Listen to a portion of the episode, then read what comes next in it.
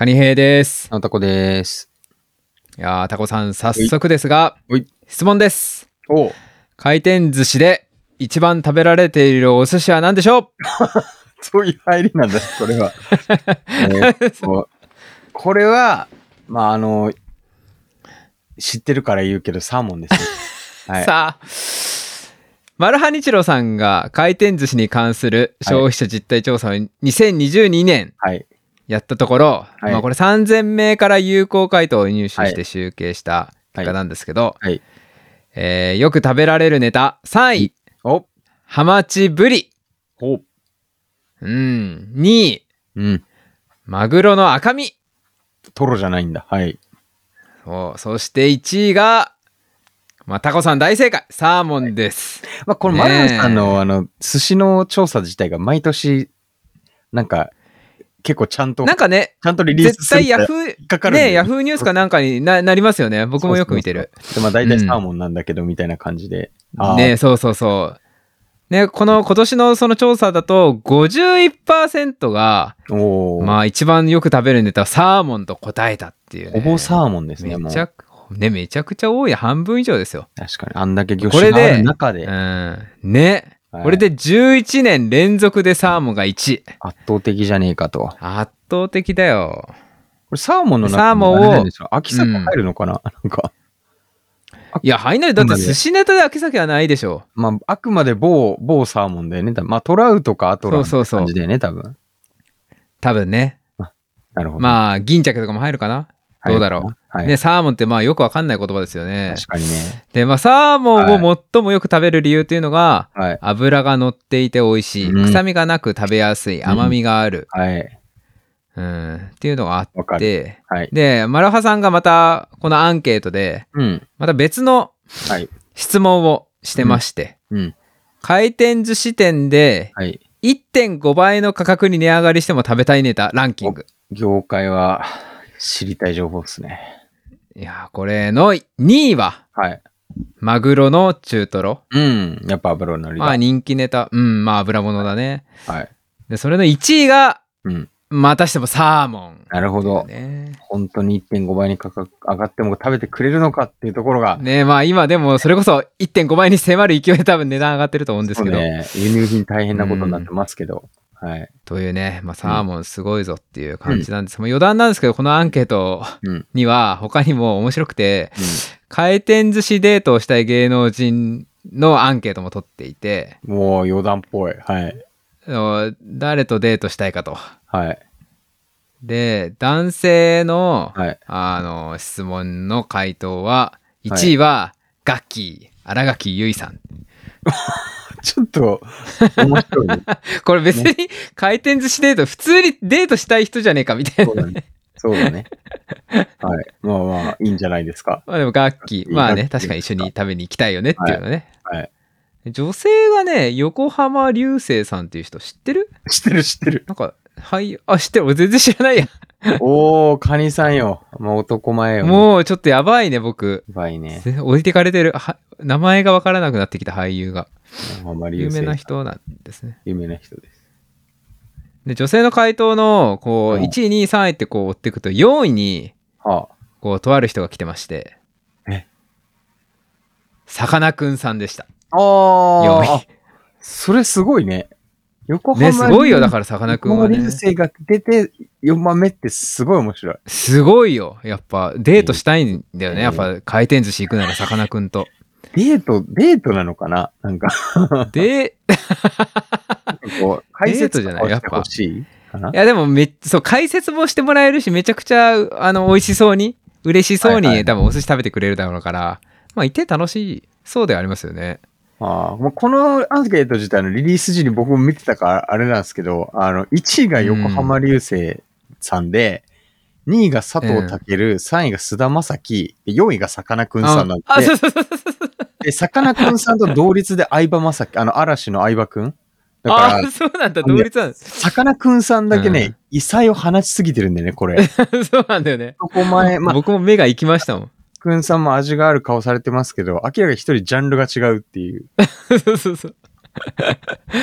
面白いよね、これ。面白い。ということで、まあ余談でしたが、寿司から今回は、今回何ですかね、えー今回はこの特集をしたいと思います。特集サーモンってなんだろう？いいですね。キレのいい声で。でもまあ、サーモン。まあ、それはサーモンですわね哲哲学。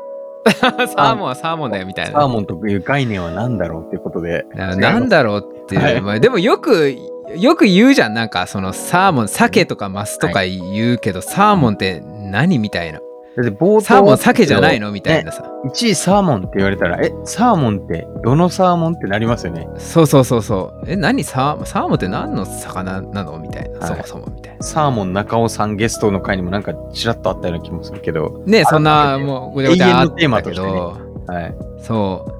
そう鮭まあ鮭の仲間のある一部をサーモンって呼ぶんでしょうけど、うんうん、まあ、なんとなく呼んでるけどなどういう定義ではい。誰がどう呼び始めたのかっていうね。誰が呼んだか。それを今回まあ、はい。紐解いていきたいな。はいはい。お、お、ちょっとなんか、か振りかぶってますけど、大丈夫ですか？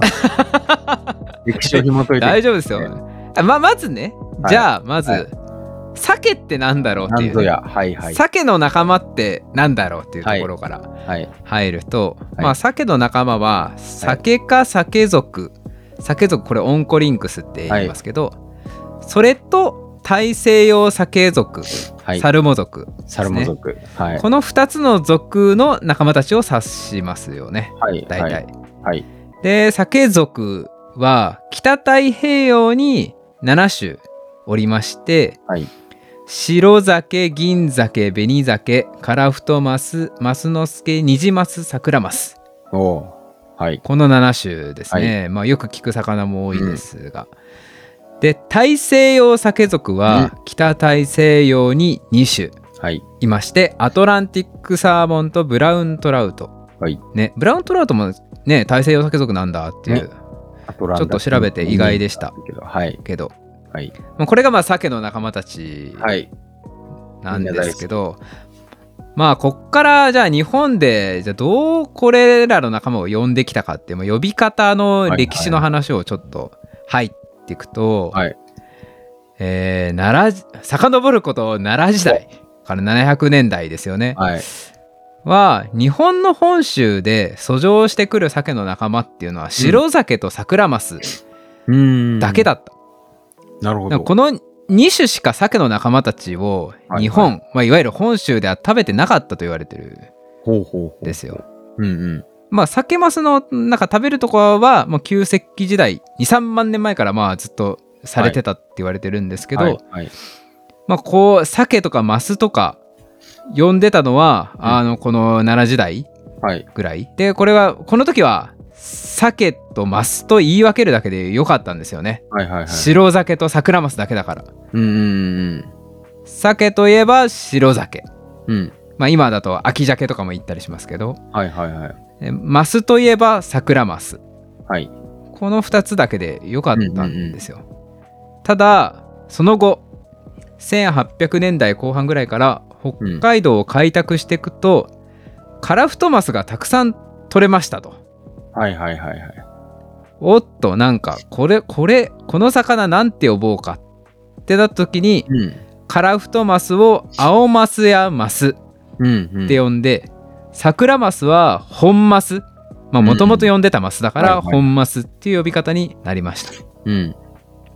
で今度はあの1800年後半1877年とかにうん。アメリカのカリフォルニアからニジマスが養殖目的で日本に輸入されて、はいまた別のマスも登場したりはい。でさらに時が経って1930年頃にははい今度はまあ遠洋漁業が盛んになってきてる時期なんで、北洋のサケマス漁業っていうのも始まりまして、うん。北洋にまあサケマスをこう遠洋漁業で取りに行くそういう漁業ですねでそうすると日本に今まで分布しなかった鮭の仲間たちもたくさん取れるうん。んですよ、はいはいはい。そうするとまたなんか謎の新たな鮭の仲間がはいはい。まあ取れましてなんて呼ぼうかってなるわけですよね、うん。で最初漁業者はそこで取れた鮭の仲間をベリマス銀マスって呼んでうん。ましたもうこれはあれですね今で言うと紅鮭銀鮭のことですね、はいはいはい。今ここでまあ日本にまあが結構マスだったんですね。そうだからそうここまではまあみんななんかマスうん。だななんでかっていうと、まあ、この時点まではうん。まだ日本にとっては白酒だけが特別な鮭の仲間でうん。だからこれだけを鮭と呼んでなる。その他は全てなんちゃらマスで統一してったうん。らしいんですよねうん。うん。だからもう白鮭鮭といえば白鮭だってはいはいはい。なってたでもだんだん売ってくとうん。マスより鮭の方が高級なイメージが当時あったようで、だからその紅マス銀マスをうん。うん。まあなんか鮭って押した方が売りやすいなっていうのでね。紅鮭銀鮭っていう呼び名で販売されるようになってそれが定着して今に至ってるなるほど、ね。そ。そもそもが、あの、オンコリンクス化の中でも、酒とマスが中日本語も混乱してるっていう。そう混乱してる、はいはいはいそうはい。そう。なんですよ。ごちゃご面白いね。なんか、あの、ほら、マスの助はさ、あの、マスのお殿様って名前じゃん。さあそうですね。そはい。もそも、鮭の方がマスより上だと思われてたみたいなやつとか、そうそうそう。どんな序列やねん。どういうこと？みたいな。キングサーモンよりも鮭みたいなね。あと、まあそれぐらいその白鮭っていうのは日本にとって大事な魚。だったんでしょうねだし、まあ、あの、三陸とか日本か、あの、村上とか、あの、本州によく上がってたっていうのがやっぱあるんですかね。あの、うんそれがあるんでしょうね、蝦夷地というでか、まあしかも開拓前は、うそういうん意味で白鮭が大事だったんでしょうね。まあしかも取れる量もその桜マスに比べたら全然白鮭の方が多いからはいはいはい。余計なんかまあ鮭は鮭じゃんみたいな、うんもう名称になってて、はいはいそうじゃないやつじゃないやつだったんですよねマスがはいはいはいはいはい。だからうんでもやっぱ商売上やっぱそのメインどころの名前をやっぱ冠した方がみんなはいはいはいやっぱ魚食食ってやっぱ身近なものをやっぱ選択するからね。だからみんな鮭に寄せてったんはいはいはい。じゃないでしょうか。なるほうんど。そういうもんですよね。でここまでまあ鮭はい。について触れましたまだサーモンは出てこないですねはい1900年代30年ぐらいまではいいいまだ言葉が鎖国されてる状態、じゃあサーモンいつ日本に登場したのかっていう話戻ってきたよ。はい。に移りますと、はいまあ、日本が鮭マスをうまいねって騒いでた 一方その頃海外はい。ではあの、まあ、主にヨーロッパで英語圏では大型の海で育つ鮭の仲間たちをサーモンはい。川など淡水域で育つものをトラウトと呼んでまして。はい。でだからまあ海外ヨーロッパとかではまあサーモンって呼んでた海で育ってるやつを、うんうんまあそれは主に大西洋鮭だと思うんですが、はいはいはい。でただよん40年前の1980年代、うん。この時に、まあ、ノルウェーがうん。油田に次ぐ産業を育成するために、はいはい。サーモン養殖業を輸出産業にしようはい。ってなったんですよね。うん。でここで言うさノルウェーが言うサーモンっていうのはアトランティックサーモン、はい。まあ、大西洋鮭属のボスはい。のサーモンのことですね。うんうんで、まあ、ここからちょっとノルウェーの養殖サーモンの話にうん。なるんですけど、はい。まあ、ノルウェーのその漁業大臣のうん。ソー・リストウさんっていう人が、うん。この当時、まあ、サーモン養殖を輸出産業にしようってなった時にうん。官民連携の代表団を日本に、おまあ、連れて行ってはい。で日本を視察したんですって、はいはいはい。でそしたらノルウェー大使館のシェフがうん。その時サーモン生で使った握り寿司を、うんまあ、試作しててうん。でそれを食べたらえらいその漁業大臣美味しいから感激して、ううんわこれなんか俺らが育ったサーモン生で全然食べれんじゃんみたいな、うんうん。これなんか生食魚を生食してる日本の文化にいけるんじゃねえかうん。っていうので、もう日本をうん。このノルウェーの輸出産業のターゲットはいはいはい。選びましてなる。で1986年もうノルウェー政府がもう気合を入れてプロジェクトジャパンっていうかっこいい。チームを発これ、足これ知らなかった。なんか、そそういう名前があったんですね。知らなかっあったあったで,、うん、でこれをその政府主導でノルウェーのサーモンを含めたシーフードをた。うん。もう日本に売り込もうっていうもううんそういうもう明確に国日本をターゲットにしたプロジェクトを作ったらしいです。うん。今もね、でこのせ競技会がすごい毎年毎年すごい売り込んでやってますよね。ううんん。なるほどね。なんでノルウェー政府こう来るんだまあこの時からもう完全に日本を政府、まあ国ぐるみで攻めに来てたんですよね。で、この時責任者になった人が、うん。まあちょっとこのサーモンワードのキーマンとも言える人なんですけど、はあはあはビョーン・エリック・オールセンっていう方で、この方はな、ノルウェーの水産系の大学を卒業後、別の大学で経営戦略とかも学んで、あはいはい。大阪に2年くらいで日本語も少し話せるような、そんな人で。で水産業とマーケティングの知識があって日本語もできるから、まあ、プロジェクトリーダーに任命されたようなんですけど、はい。この人が、まあ、このプロジェクトジャパンの責任者として、はい。日本の市場調査を改めて行ってはい。3つのマーケティング戦略を立てましたはい。1つ目ノルウェーサーモンが目指すべきははいマグロに毒産されている高価格帯の生魚市場でありはい。太平洋酒、まあ、これ白酒ですね、がはい。はい。独占している切り身市場ではないなるほど。うんまあ太平洋酒だから白酒と、まあ、あとは銀酒ですねはい。はい。チリ産銀酒。が独占している切り身市場じゃないとうん。で2つ目鮭のように赤色や価格を売り出すのではなく、うん。鮮度味食感脂身など生食を前提にノルウェーのサーモンは売りにすべきであるとはいはいはい。だからもう生食用途のまあ鮭はい。サーモンを売り込もうとしたとはい。で3つ目太平洋の鮭との差別化を図るために鮭ではなくサーモンという呼び名を使うべきであるとはいはい。ここですねなるほど。だからもう製品名ですよねうん。ここが強いし、あとまあその、どのし、どの市場、どう市場をどう規定して、どこを狙うかみたいなところがかなりもう明確に生食用うとん。で、そうそう指すそポイントはここっていうのもバチンってもう決めてたんですね。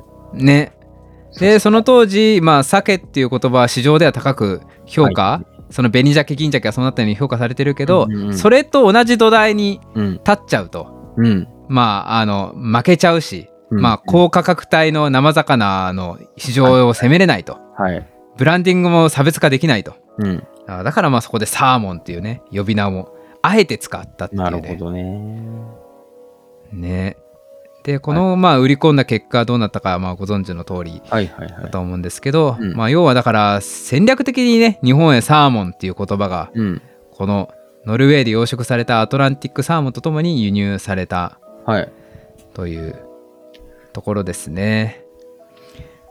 で、うんちょっとまあこのノルウェーの養殖サーモンの日本に持ち込まれた歴史の部分をもうちょっとだけ詳しく話しますと。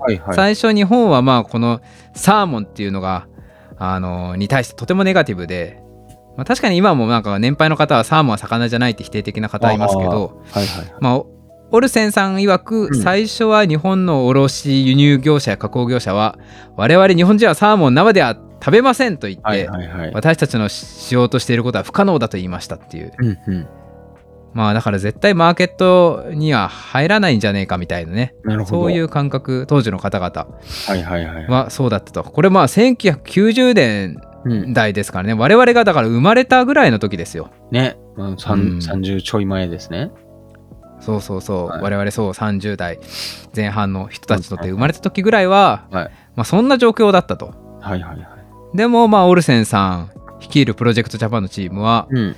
日本の世論にサーモンイコール生食でも美味しい鮭の仲間っていう言葉概念を、まあ、浸透させていったわけなんですけどなるほど。やったこととして、うんえー、と資料に書かれていたのはうん。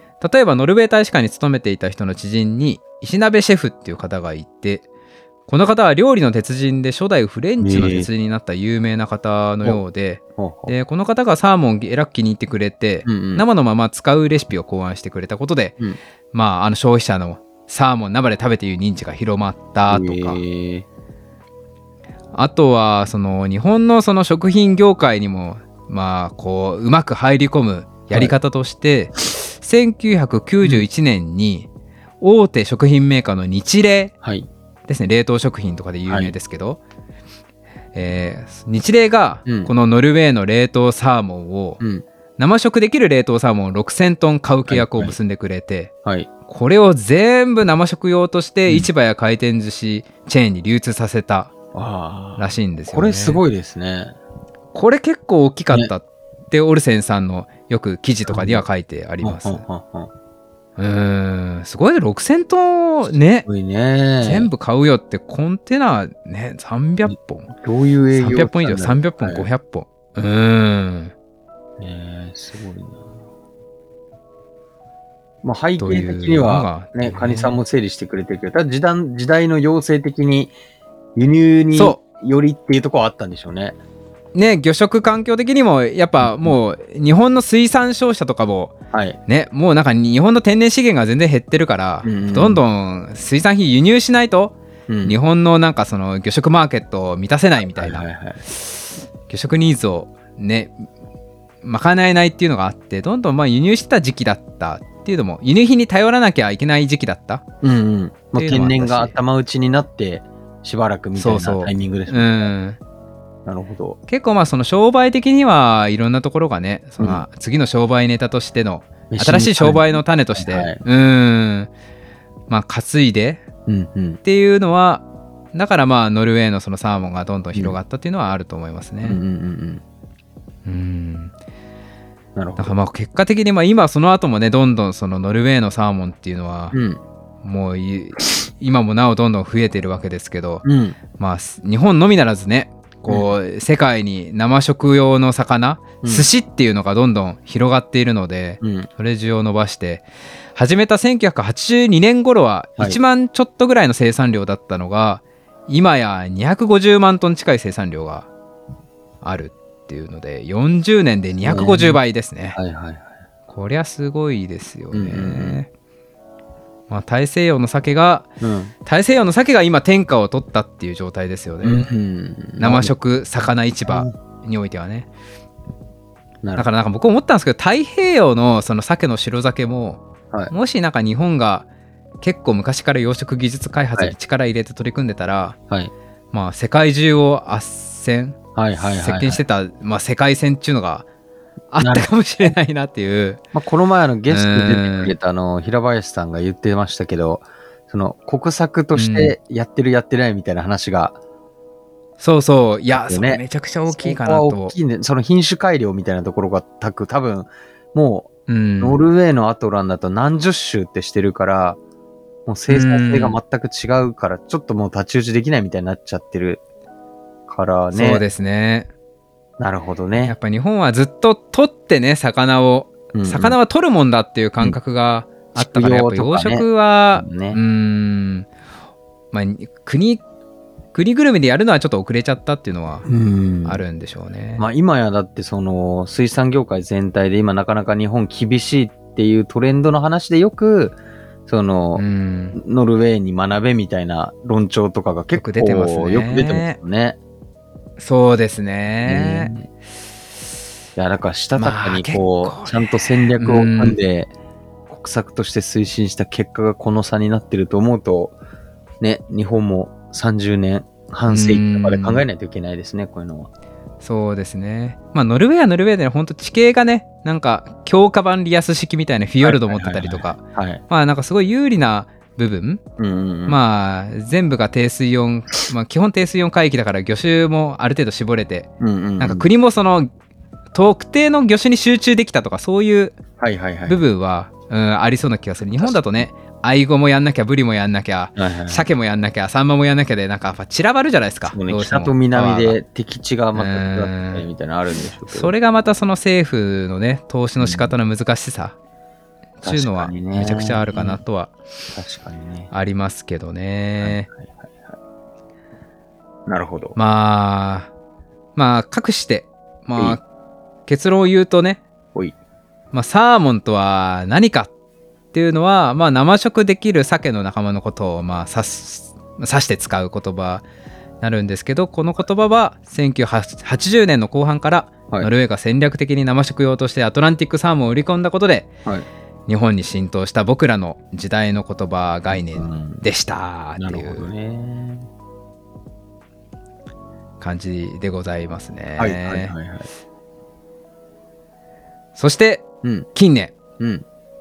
日本でもこの元祖サーモンアトランティックサーモンを育てようという大きなありますね。動きが最近、ありますよね最近特にありますね。最近特にあってまあこれを僕はサーモン2024年問題としてお、打ち上げたと。ちょっとまあそうもうこのサーモン2024年問題ってよ呼んでますがはいはいはいはい。これについてはまあ次話していこうかなうーん。と思います、わかりましたよ。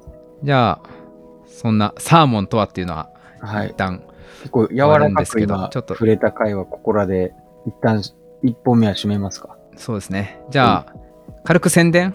はい。えー、今年も魚文化祭というのにそうね。あのこ今年トークライブ今年2回目になるのかなだから。3月以来。あああれ？え3月以来？あれ？あれ？前の魚文化祭って、あれ？今年じゃない？あ今年か。あれ。あ、そうそうそう。あそっか。あもうバグってるわ。あそっか。今度魚文化祭11月、はい。そっか今年は11月26日にお。ありまして。はい。まあどこで今年度。まだ未定だけどね。はい。うんどこでやるか未定ですが、まあはい魚食系イベントですよね、はいなんかまあ去年これ去年じゃない前回はみなとみらいでやって、そうね。うんで予想以上に2万人ぐらいでしたっけ？なんかあのね客がものすごいあの、ことに、子供たちがいっぱい来てましたね。えはい。ーなって、うんそんなイベントでトークライブをしたんですけど、まあ、はいはいはい今回も僕らお声掛けいただいたんで、はい。ありがてえ。まあ魚食系トークを繰り広げる予定そうっすね。です。はい。まあ今年今回はまあ場所も時間もまだまだ未定なんですが、これから。まあええツイッターで情報をつぶやいていくのではい。よければお願いしますてく。ださい。バイバイ。カニヘイです。えー今収録終わっての編集していたとこなんですけど、えー鮭とマスという言葉についてラジオ内での説明が思いっきり間違っていたので、えーここで訂正させていただきます。えー言葉の歴史って難しいっすね。えーちょっとまあ私がこれから語ることも、えーとまだまだあの分かってないこととかも多いっていう前提であの聞いてもらえればと思うんですけど鮭とマスっていう言葉は、えー、と奈良時代にはすでに使われていたってことは、えーの出土した当時の文書から分かっているっていうのはもうこれラジオ内で話したこととまあこれはまあ正しいらしくって。ただ鮭の方があの昔から身近でマスはじゃない方って言っていたのはあの誤りでして、えーまあ、地域によると。でそもそも奈良時代より昔はそもそもマスっていう呼称のみで鮭は大きなマスを表すマスの助って呼んだりしてそれが転じて助さらになまって鮭ってなった説もあったりでこれも多分地域による話であの話ですね。でなんでその逆に昔々はマスだったかっていうと当時の国の中心はまあ西にあってそこでは鮭が取れなくてマスのみが取れたから、まあ、マスが中心だったっていうマスのみのまあ呼び方だけがあったっていうとこですね。でそれがまあ交易の発達とか中心部が東東京に移動したことにより鮭っていう言葉がまあどんどんこう身近になってってみたいな感じのようですね。まあ、マスから鮭、鮭からサーモンっていう風に、まあ、身近な、まあ、鮭科の鮭族か、鮭族の仲間の呼び方っていうのは変わってってるんだなっていうのは、まあ、非常に興味深いことですね。まあ、ここまでは当時はこうだったみたいな話し方をしてきましたけど、まあ、すごいそれは偏りのある見方というか、まあ、日本には本当にいろんな地方地方で文化言葉があったと思うのでまあ今回ラジオ内で話したあの酒マスっていうところのあの深い深い歴史についてはまあ参考程度に聞いていただけたらと思います。であと最後あの魚文化祭についてなんですけどこれもあの詳細出まして2022年今年11月26日土曜日朝10時から16時まで、えー日本丸メモリアルパークアリーナ前回と同様ですねみなとみらい駅から徒歩5分ぐらいのところであの行われる予定になってますその中で僕たちはちょっとまだ時間未定なのでそれはまたあの、ツイッターで、あの、報告したいと思います。じゃあ、バイバイ。